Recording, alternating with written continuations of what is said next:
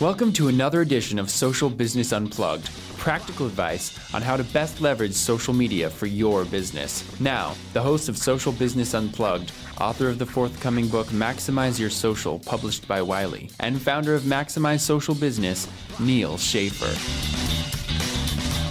Hi, everybody. This is Neal Schaffer, and welcome to another edition of Social Business Unplugged. As I mentioned last week, I am currently in Japan, so this is coming live to you from my hotel room here in Osaka, Japan. I was told or I read a long time ago that if you close your drapes and keep your hotel room dark, i.e., do not let any outside light in or natural sunlight in or don't view it, it actually helps reduce your jet lag. So the room is relatively dark, but I'm always excited to help you and your company leverage the best of what social media offers. Now, I'm going to be doing a seminar next Monday. I often do seminars when I'm here in Japan as well as other business, teaching Japanese professionals and businesses how to leverage social media. I speak Japanese, so I teach it in Japanese as well. But the interesting thing was as a lead up to that, I did a promotional Google Plus Hangout recently. This was in Japanese.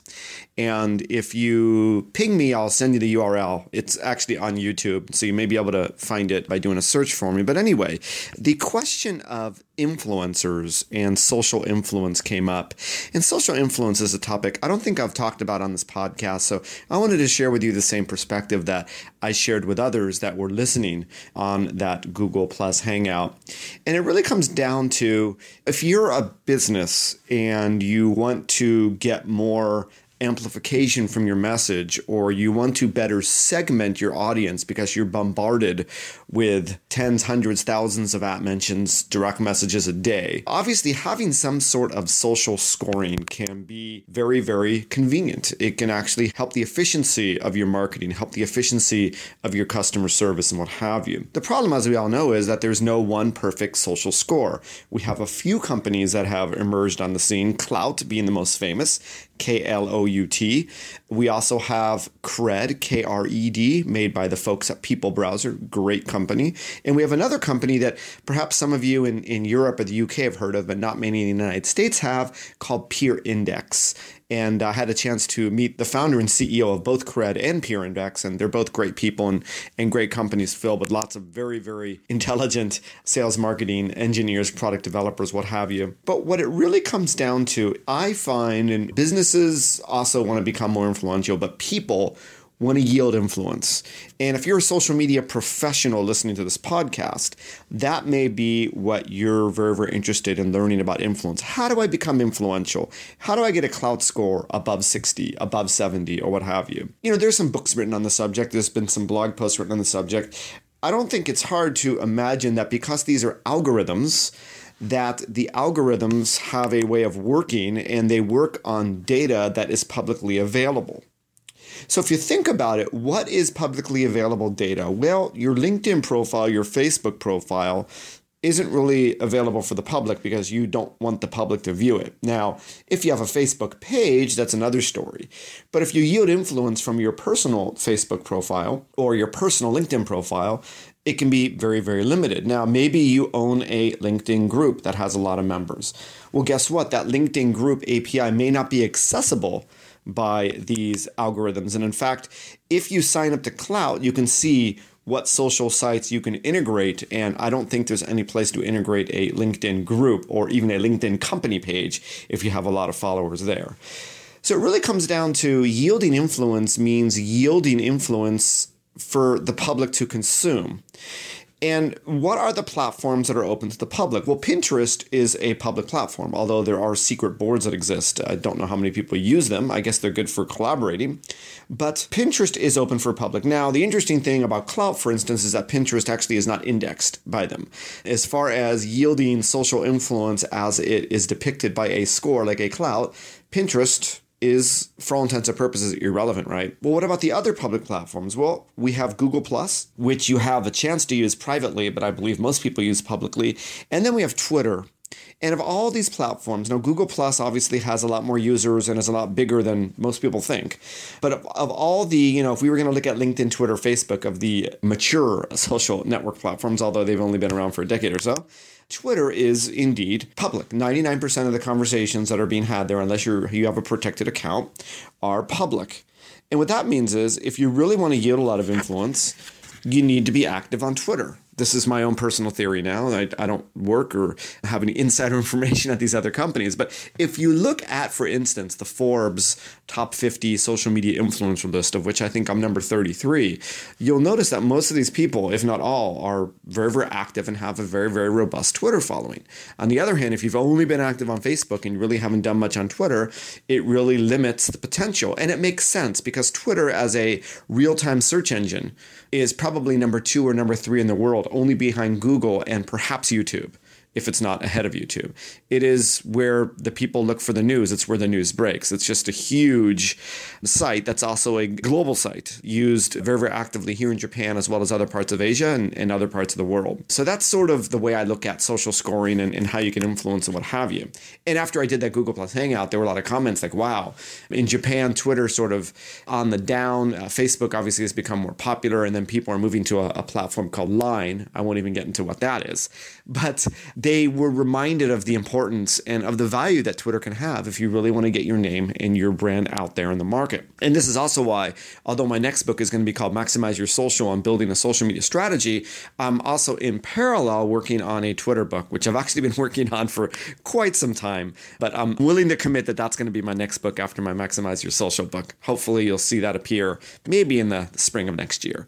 But the message that I really want to give you all about influence and how to become an influencer is don't follow the influencers, don't necessarily retweet the influencers, become the center of influence, become an influencer. And this is actually how I walked this social media path. I remember I joined Twitter in think it was November of 2008. I'm like, wow, I totally missed the boat. I'm late for Twitter. And obviously, you're never late on any given social media site, even on Facebook. I just started a new Facebook page for Maximize Social Business. And what you find is that your past relationships that you have and your past friends and fans, you can leverage for whatever new things you want to do on any site.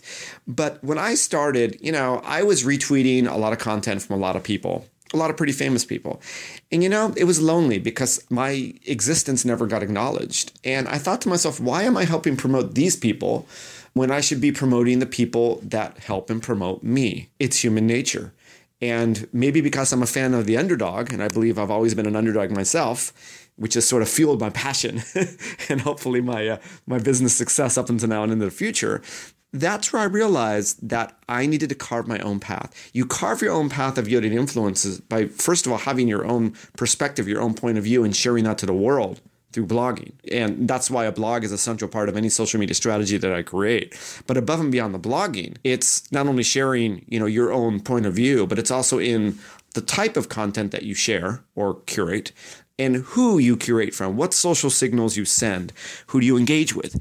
And that's why even to today, okay, even if you just signed up on Twitter and you only have five followers, and you were to say, Neal, that was really a great blog post, I have a question for you. If you threw that out to me to Twitter, I'm going to engage with you. And sometimes it takes me a few days, but I'm religious that if someone is going to go out of their way and spend time to send me a tweet, I'm going to respond back because I should. And even if I have 70,000 followers, it doesn't matter. It's also why I tend to share a lot of the content of people that share my content. This once again is human nature. Now, it's interesting. I have people that, you know, direct message me, "Hey, here's my latest blog post. Care to share?" You know, I don't want to tell people, "Look, if you share a lot of my content, I'll be more than happy to share your content."